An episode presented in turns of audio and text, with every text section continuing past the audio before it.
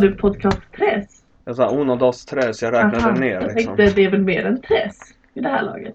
Ja, det är Det det. måste vara... eh, Tre. Nej, vad säger man? Säger man Eh, sex? s- eh, uno, dos, tres, cuatro, cinco, seis. Sex måste vara fake. Är det det tror du? Eh, ja, det tror jag. Ja, Det är min teori. Vi Ja, får se vad de säger. okej. avsnitt sex eller kanske sju. Jag vet inte.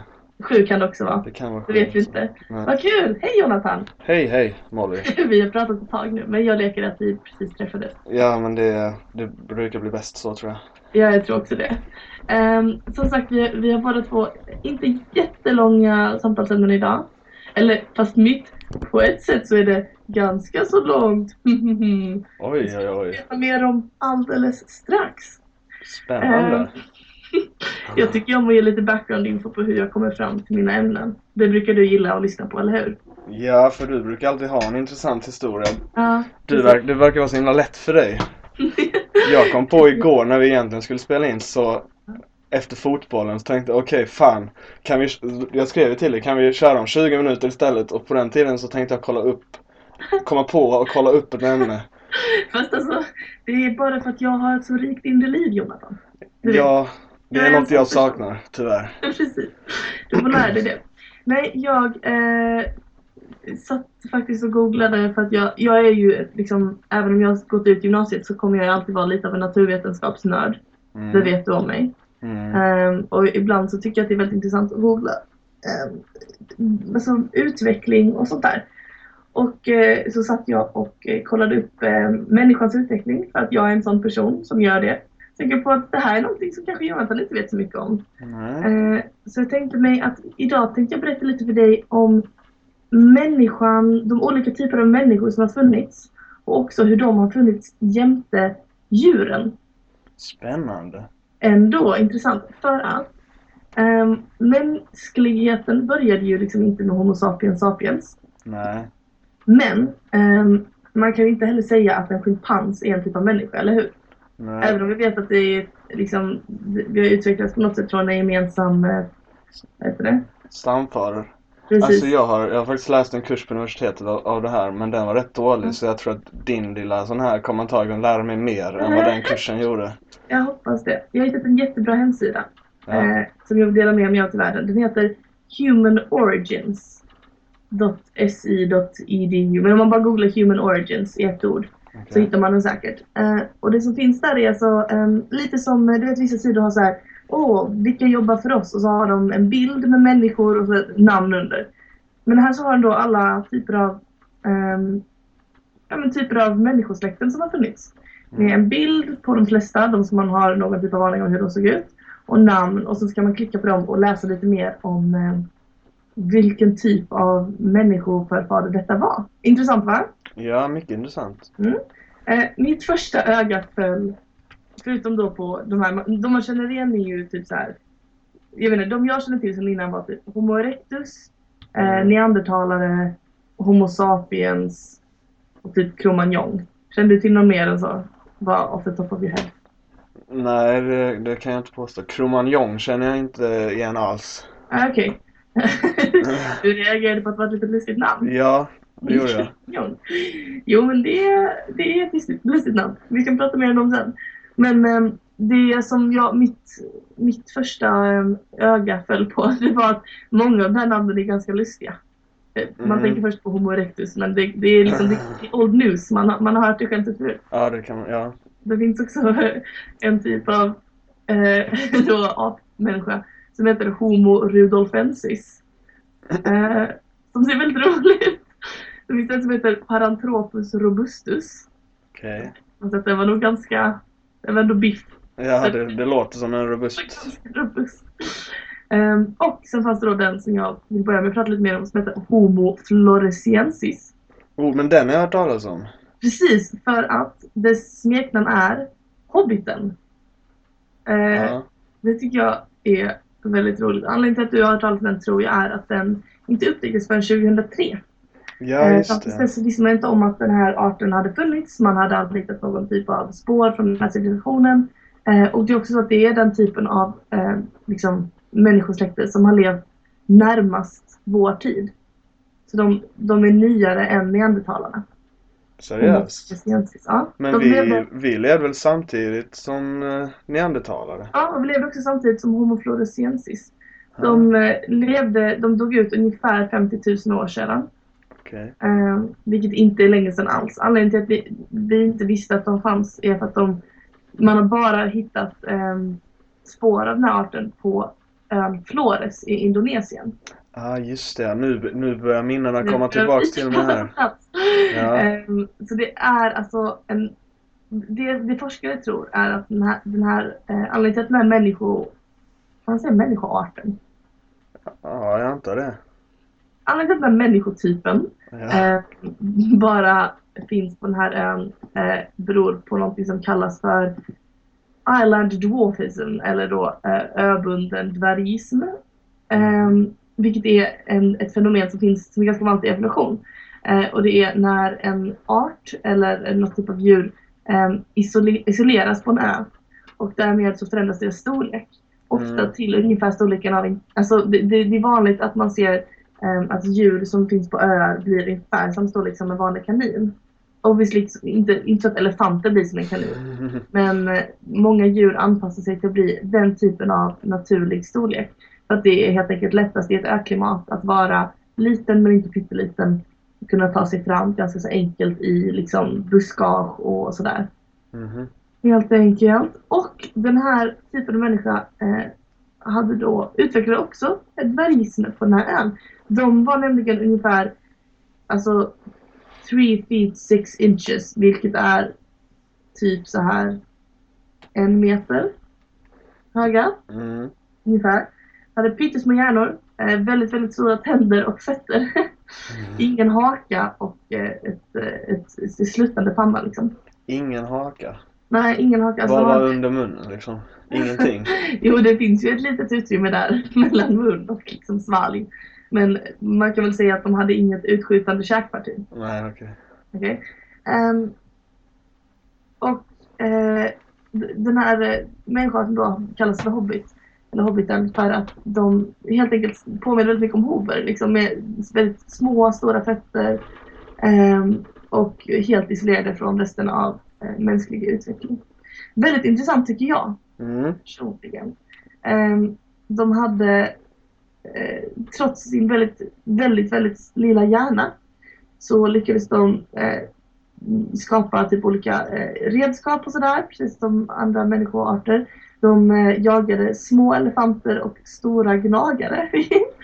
Ehm, för att som sagt på den här, i öklimat blir det ofta så att ehm, djur eh, ändrar storlek så att de blir liksom mindre eller större. Till exempel fanns det pygméelefanter på Flores samtidigt som de här pygmémänniskorna också fanns där. Man kan tänka sig att det bara är ett fylligt litet samhälle där lite mindre människor jagar lite mindre elefanter. Jag tycker det är väldigt bedårande att tänka sig. Ja, faktiskt. Jag skulle vilja se en sån liten mini-elefant. Ja, som tultar fram och Ja. ramlar på sin snabel. ja.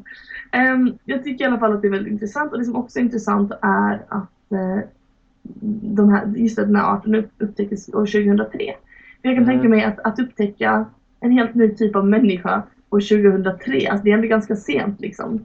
Ehm, det måste ha varit otroligt spännande att hitta liksom en liten dvärgapa som ja. det är ett steg i mänsklig utveckling. Jo, men verkligen. Den eh, killen som hittade det, eller tjejen, måste... Eh, vilken jävla grej alltså. Ja, vilken jävla grej alltså. Verkligen.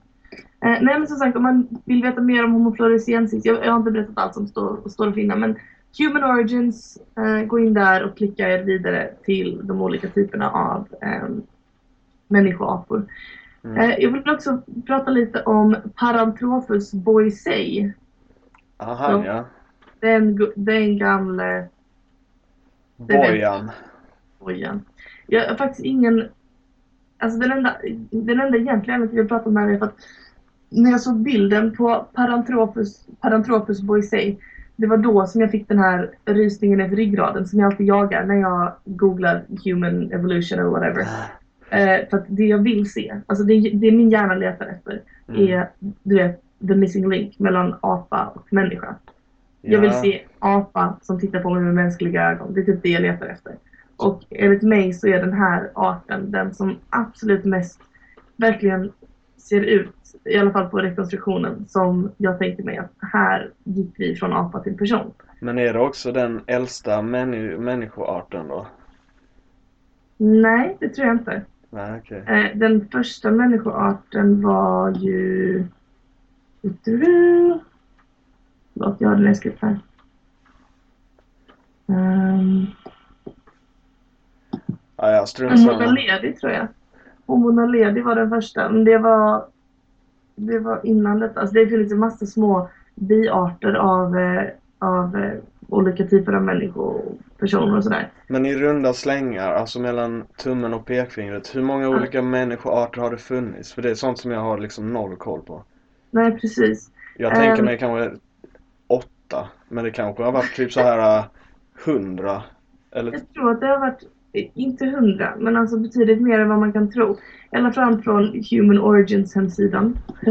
så Mm. kan man eh, ana sig till att det, här i alla fall, eh, så har de, ja, vad är det, ett tjugotal ja. eh, olika typer av människor. Ehm, men det finns säkert också många som vi inte ens har upptäckt än.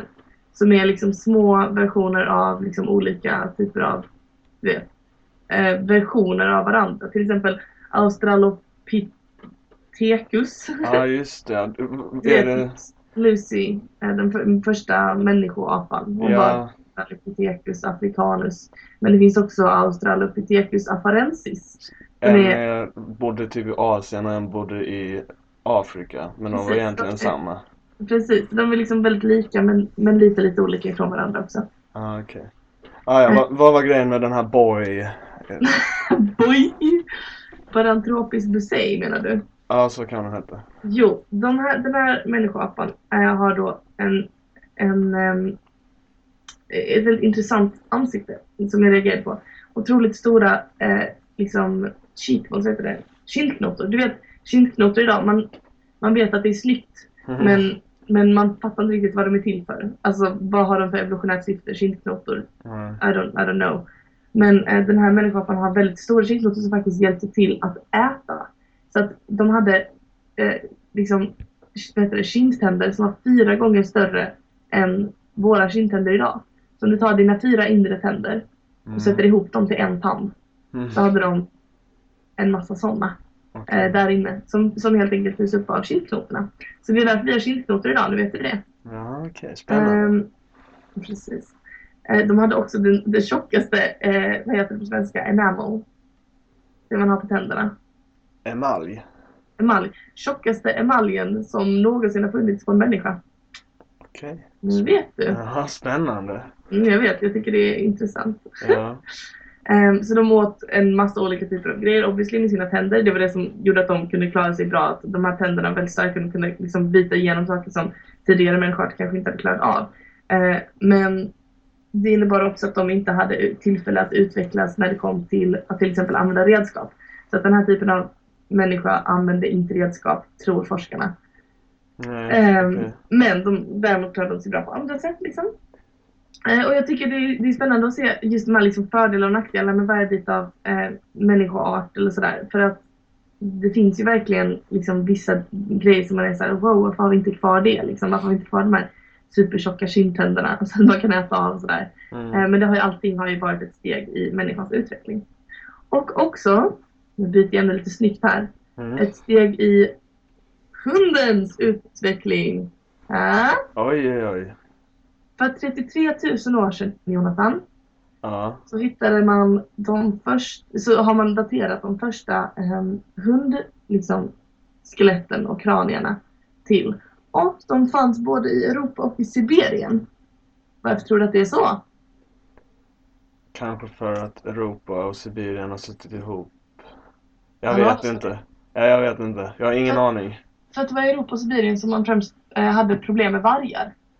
Ehm, Ah, okej. och- Eh, Så de andra delarna av världen, det, alltså det kanske fanns vargar men där hade man också kanske andra typer av eh, stora liksom, eh, vad heter det, rovdjur. Mm. Till exempel tigrar eller jag vet inte, pantrar, den typen av grej. Så det kanske inte var så mycket fokus på okej det här är vår fiende, nu ska vi försöka klara av den. Utan Eh, det var i de här delarna där det handlade mest om björnar och vargar. Mm. Eh, björnar har aldrig varit en lika stor eh, vad heter det, population, befolk befolkning, whatever, eh, som vargar eftersom vargar jobbar i flock. Så att, att domesticera vargar var liksom ett sätt för människorna att eh, ja men helt enkelt vinna kampen mot dem. Mm.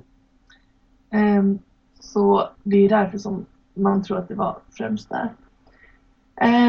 Det finns ungefär 150, tu- eh, 150 olika typer av vargar, eh, av hundar idag. Ehm, Oj, och då pratar man bara 150 000. Nej, 150. 150, okej. Jag vet inte var jag fick tusen ifrån. Ja. Ehm, mm. Ehm, så när man började diskutera, för det som grejen med, med hundar är att man har väl alltid vetat att de har kommit från vargen. på något sätt. Men eh, det var ju Darwin obviously som eh, började diskutera det här och satte det i, ehm, i eh, liksom referens till människans utveckling. Mm. Eh, så han trodde att eh, hundarna, i och med att de ser så otroligt olika ut och så otroligt olika egenskaper, så Mm. måste det betyda att de har liksom stämmar både från hund, vargar och olika typer av vildhundar. Eh, men mm, på senare tiden så har forskarna fått reda på att när man kollar på hundars DNA så visar det sig att alla, alla hundar som vi har idag kommer direkt från gråvarg. Det finns, Är det så? ja, det finns ingen inblandning. Alltså det är klart det kanske funnits någon som har legat med en hund någon gång men liksom det, är inte, det finns ingen eh, genetisk inblandning av någon annan typ av djur än gråvarg. Så alltså en chihuahua eh, Mhm. har liksom på något sätt utvecklats från en, en, en varg? Mhm. Bara? Eller ja, Mm. okej. Coolt va? Ja, det får man säga. Jag tycker det är jättehäftigt. Ja. Och det, det är också intressant att tänka sig att um, alltså idag när man, när man har folk som jobbar med liksom, genetisk manipulation och sådär, då förstår man hur det fungerar för att vi lever i år 2016 och de jobbar med liksom verkligen, du vet, på DNA-nivå, de, är, de kan liksom identifiera vad det är som gör en chihuahua liten och ta den genen och sen bla bla bla. Men Mm. tänk att vara en eh, typ, låt oss säga att du är en eh, Homo heidelbergensis. En- Ja. det med en gråvarg De har det och fan på inte något lätt. sätt lyckas få fram en snällare varg som sen blir en hund. Alltså det är ju, det, det är någon typ av... Det är ett jävla tålamod först och främst. Det är Jo. också en intelligens som man inte kanske förknippar med förhistoriska människor. Men ve- Alltså, vet, det- man, vet man ungefär när uh, varg, eh, alltså vargar blev, eller tama eller vad man ska säga? När man, Eh, Ja, det, det tidigaste exemplet på en, liksom en varg som har evolutionerats till att bli en hund, det är 33 000 år sedan. och vilka människor, men då levde väl Homo sapiens? Precis. Homo sapiens levde då, jag tror, eller dubbelkolla om neandertalare också fanns då. Kanske till och med Homo erectus. Men eh, oavsett så var det ju neandertalare som bodde i... Eh, precis, det var precis i några tusen år efter att man misstänker att neandertalarna dog ut. Så det var Mm. precis när Homo sapiens började ta över liksom, populationen i eh, Europa och Asien och sådär. Och det tyder verkligen på att Homo sapiens, eh, det, det är vi som har det här framåt-tänket så att säga, eller den här mm, förmågan att, att, att planera, vilket är anledningen till att eh, vår art har klarat sig så långt som den har klarat sig. Trots att vi har eh, skörare skelett, vi har inte lika starka tänder och så vidare och så vidare. Och så vidare.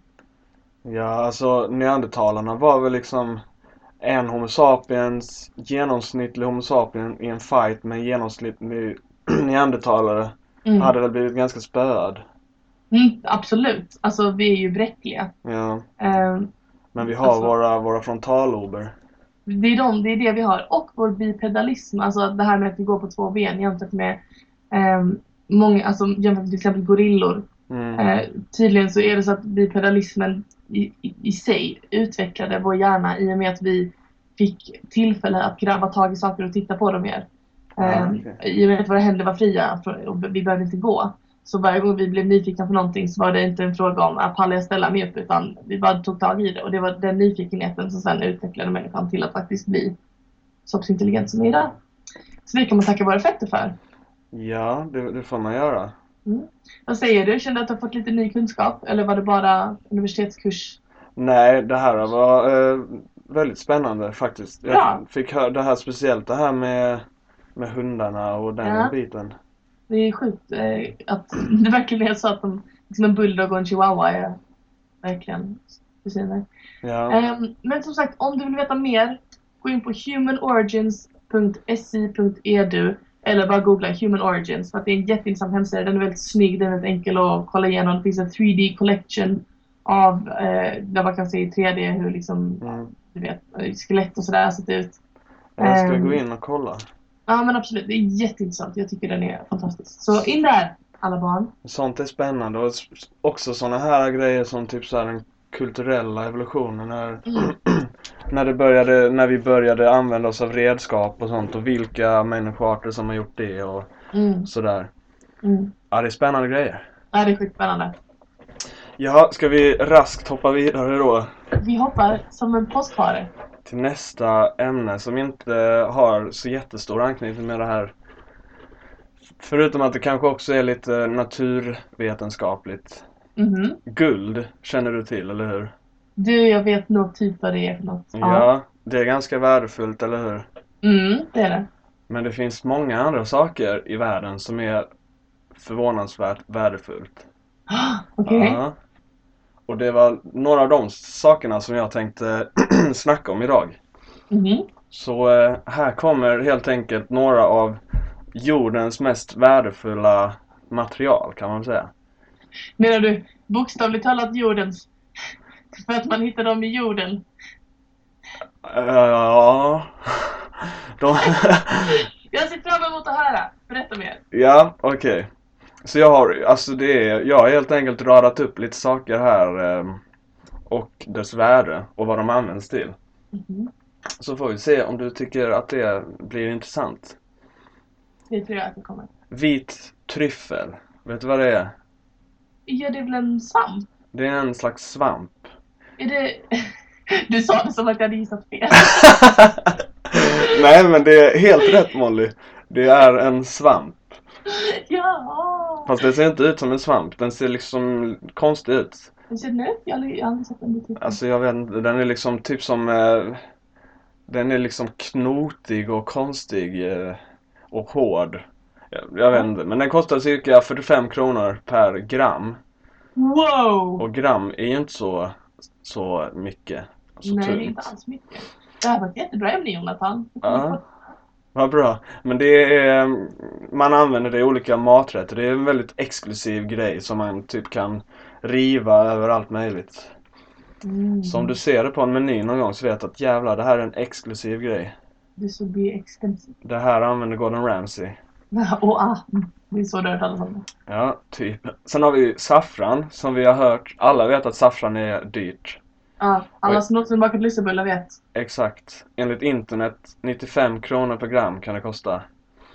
Och förutom då till lussebullar så används det typ i medicin och kosmetika. Mhm. Sen så iransk kaviar. Kaviar vet vi ju är dyrt. Ja. Men eh, den här typen då är den dyraste eh, på marknaden. Kostar, kan kosta typ 290 kronor per gram. Aha. Och man använder också det till att äta. Ah. Och sen så sen kommer vi upp här då till eh, guld. Kostar typ 400 kronor per gram. Källa Mhm. internet. Jag, jag säger bara vad jag har sett på internet. Jag vet inte om det är exakt så mycket det kostar. Men eh, vi kör på det. Och ungefär hälften av allt guld används till smycken. Okej. Och det är då det största användningsområdet. Men det används även då i elektronik och i teleskop och sådana grejer. Mhm. Sen så har vi eh, rhodium eller något sånt. Spännande. Ja, kostar ungefär 480 kronor per gram. Och det är ett av de mest sällsynta grundämnena. Aha. Och detta är också en metall då som används till smycken. Ja, det hade jag ingen aning om. Nej, Är det, är det en vacker metall? Jag tror den är alltså, den är typ silverfärgad. Men Ja, men, vänta, är den dyrare än silver? ja, det är den. Den är ju dyrare än guld. Något som är dyrare än silver som låter som att det är inte är lika värdefullt som silver. Ja, no sense. men det är som platina, det är också silverfärgat. Ja, det är väl mer vitt va? Ja, det kanske det är. Men, ja det är det hållet i alla fall. Men eh, okej, det kanske är mer vitt. Jag vet inte. Det är 500 kronor per gram i alla fall. Snap! Ja, det är inte jättespännande. Det är också en dyr och sällsynt eh, metall. Ja, de, de tenderar att vara det, de dyra ämnena alltså. Mm. Crème de la mer. Känner du till det? Nej, vad är crème de la mer?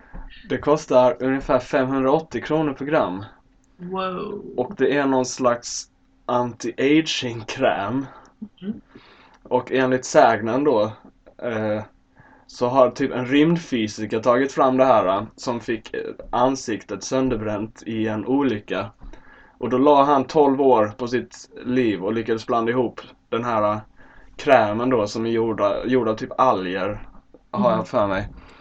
Som, och det liksom pitchas som något slags vetenskapligt mirakel som alla kändisar och så använder sig av, tydligen. Så det är, och mer värt än guld med andra ord. Wow, fan vad sjukt ändå. Ja, det är Är det crème de la mer? crème de la mer, Ah, Okej. tror Jag jag. älskar att vi ser det på sån flytande franska. det är Crème de la mer. crème de la mer. Det är jättegott. Ja, det är bra grejer. Crème de la mer. Ah, beautiful. Ja, tack. Noshörningshorn. Dy- Au, dyra grejer. Va? Vad sa Det- du? Nu blev man ju ledsen va? Ja, det är väl det är sånt som tjuvjagas väldigt mycket sådär. Mm. 900 kronor per gram. Eh, och enligt, alltså i vissa asiatiska länder framförallt så tror man att det här hornet kan bota typ cancer. Och eh, andra åkommor. Ja. Och dessutom så är det ju en väldigt statussymbol. Med Mm. tanke på det stora värdet. Och sen så förut, alltså högt upp på listan av dyra substanser är ju diverse, diverse droger. Som her, heroin och metamfetamin och så vidare och kokain och LSD. Som eh, kan bli dyrt. Men, eh, men det, det visste alla så jag tror jag hoppar, hoppar det. Plutonium, känner du till det? Ja det gör jag ju. Ja. Precis. Det kan kosta 33 000 kronor per gram. Oj, det är mycket du. Det är mycket. Och används i kärnreaktorer och till kärnvapen och sånt där. Oj, damn boy. Ja, Jo men det, det känner man ju till. Men jag visste inte att det var så himla dyrt. Det känns som att...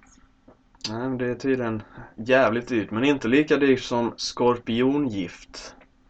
Va? Är det sant? Ja, 83 000 kronor per ounce, vad det nu är.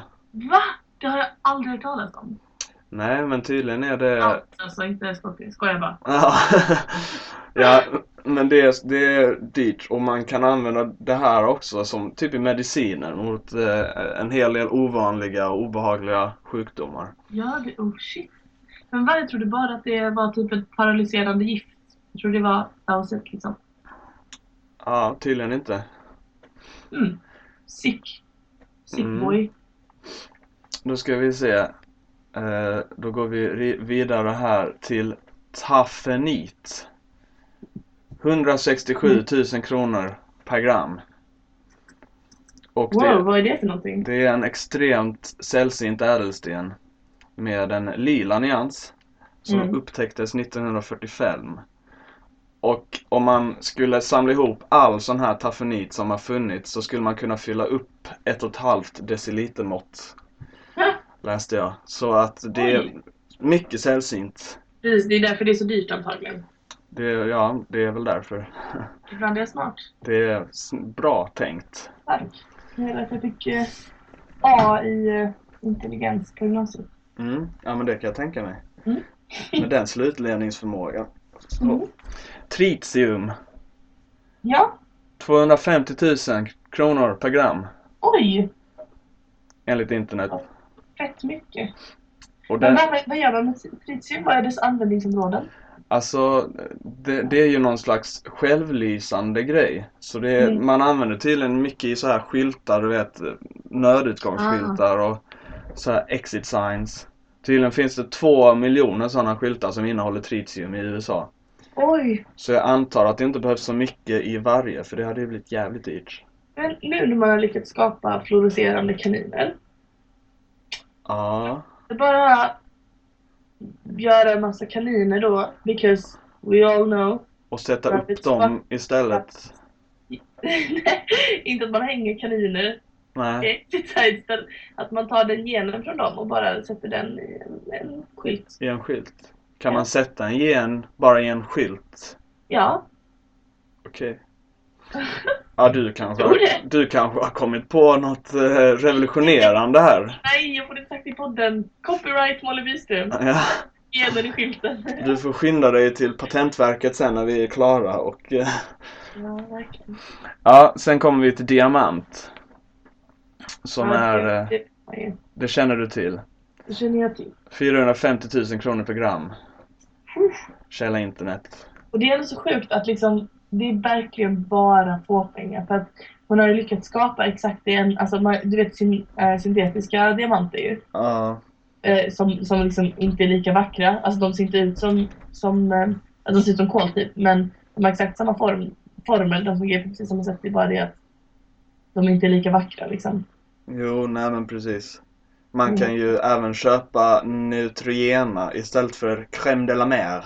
Ja precis, precis. Det är sant. Så att där kan vi ju snacka fåfänga. Men det är ju såklart en liksom statussymbol att gå omkring med riktiga eh, värdefulla diamanter. Mm. För den är ju extremt eh, eftertraktad. Det är väl det som gör att den är så dyr. Eh, trots att det inte är... Alltså det finns ju till exempel den där taffeniten som är mycket, mycket mer sällsynt. Ja, precis. Det finns diamanter som är flera miljarder år gamla. Men det Mm. kanske du känner till. Nu, nu kommer vi upp till riktigt, riktigt dyra grejer här. Okej, Jag bara- jag, är- är jag redo. Två, två saker kvar på min lilla lista här. Kalifornium. Har du hört talas om Okej. det? Jag har hört talas om det för att jag har studerat periodiska systemet, men eh, jag vet inte vad det är eller varför, vad man använder det till. Är, är det ett grundämne? Det är det, Det kanske? är grunden här för mig. Okej. Ja, det är 224 miljoner kronor per gram. Snap! Ja, Va, vad används det till? det är... Det här togs fram i Kalifornien då, därav namnet 1950. Och det är väldigt ovanligt och mycket, mycket radioaktivt. Och då och man använder det typ tydligen för att hitta andra metaller, guld och platina på något sätt. Och detektera olika så här explosiva ämnen och landminor och sånt. Bland annat. Så det är en krigsgrej? Ja, typ. Okej. Och sen så var det något mer som jag har glömt. Det- finns, man, jag tror man kan använda det till ganska mycket. Men det är som sagt, det är extremt eh, sällsynt och extremt dyrt. Vad sjukt. Ah, ja. Okej. Och nu till det i särklass dyraste materialet på jorden. Okej, give it to me. Vad, vad skulle du gissa? Olja? Olja? Nej. Det vet jag inte. Antimateria. Okej. jag vet inte riktigt. antimateria? Vad sa du? Vad kostar antimateria per kilo? Det är typ, alltså mycket pengar. Jag, jag vet inte, jag kan typ inte beskriva det i svensk. Det är 7 biljoner Ja men per kilo. USD per, per gram. Ja men det är ju antimateria. Åh gud, jag blir så provocerad. Okej. Eh, Okej. Men vad är antimateria då? Ja, pray enlighten me. Alltså, jag, jag, jag frågar dig för jag fattar inte. Nej men antimateria är väl, alltså, an, alltså det är väl motsatsen till ehm, substans. Alltså det finns, poängen med antimateria är väl att det inte finns. En Fast- negativ, Fast det existerar tydligen. nu, nu jävlar. För att det är som sagt det tveklöst, dyraste materialet på jorden. Och kräver typ den mest avancerade teknologin som överhuvudtaget finns för att få fram bara små mängder av det här. Men vad fan, okej, alltså. Som kan studeras av fysiker då. Och det bryts tydligen ner på några minuter. Jo, ja. Men jag, jag vet inte exakt vad det är. Men i framtiden, Aha, okej, jaha, okej. har du googlat nu? Eh, Ja, det är alltså, okej, ja okej. Så det är ett material som är skapat av antipartiklar, vilket alltså är partiklar. Ja. Eh, precis som i vanlig materia, men att man har bytt laddningen i dem. Okej. Vet, det finns Ja, protoner ja, ja. och eh, elektroner. Men vad är det bra för höll jag på att säga? Alltså, mm, ja det är väl det är väl typ så här, det handlar ju när man, när man jobbar med partikelfysik. Mm. Är det ju när man vill alltså, påverka en, en eh, molekyl eh, åt något håll så behöver man jobba med dess elektriska laddning liksom. Ja. Och då kan en antimateriell partikel, alltså en antipartikel då, Mm. eh, en, alltså antipartiklar kan ju byta laddning på partiklar. Och en, en grupp, en, en klase antipartiklar kallas alltså antimateria. Okej. Ja, och, och är jävligt dyrt. Ja jävlar vad dyrt. Herre min ge vad dyrt. Och det jag har läst, det verkar inte finnas något riktigt användningsområde för det här. Man, man håller på att studera det mest för, eh, för skojs skull, för nyfikenhetens skull eftersom att vi är Homo sapiens. Eh, Oho. Men. Ja, tack. Men i framtiden så, så tror man i alla fall att det här kanske ska typ kunna användas som bränsle i rymdraketer. Wow. Så det, ja, det låter ju väldigt science fiction. eh, Men eh, ja, så ligger det till i alla fall. Cool. Wow, då tackar jag så mycket för det. Det hade jag ingen aning om. Något av detta typ. Nej. Um, vad spännande att det finns så många knäppa grejer som folk betalar sinnessjuka mängder pengar för. Medan jag sitter här med mina kläder från Primark. Jag är framförallt chockad över crème de la mer. Crème de la mer. Ja. Så, nej, jag är mer chockad över skorpiongiftet, helt ärligt talat. Ja, i och för sig. I och för sig. Det jag ingen aning om. Ja, ja. Eh, tack så mycket Jonathan. Ja, men tack själv. Jag ska springa och hämta ett barn från dagis. Ja, just det. Du, eh, du är sån ja. Jag är sån som jag känns. Men eh, Sån där pedofil. vad Som... jag, vad glad jag att det blev en klocka. Det, det har gått lång tid sedan vi släppte en klocka nu så att de är säkert törstiga. En klocka, barn. ja.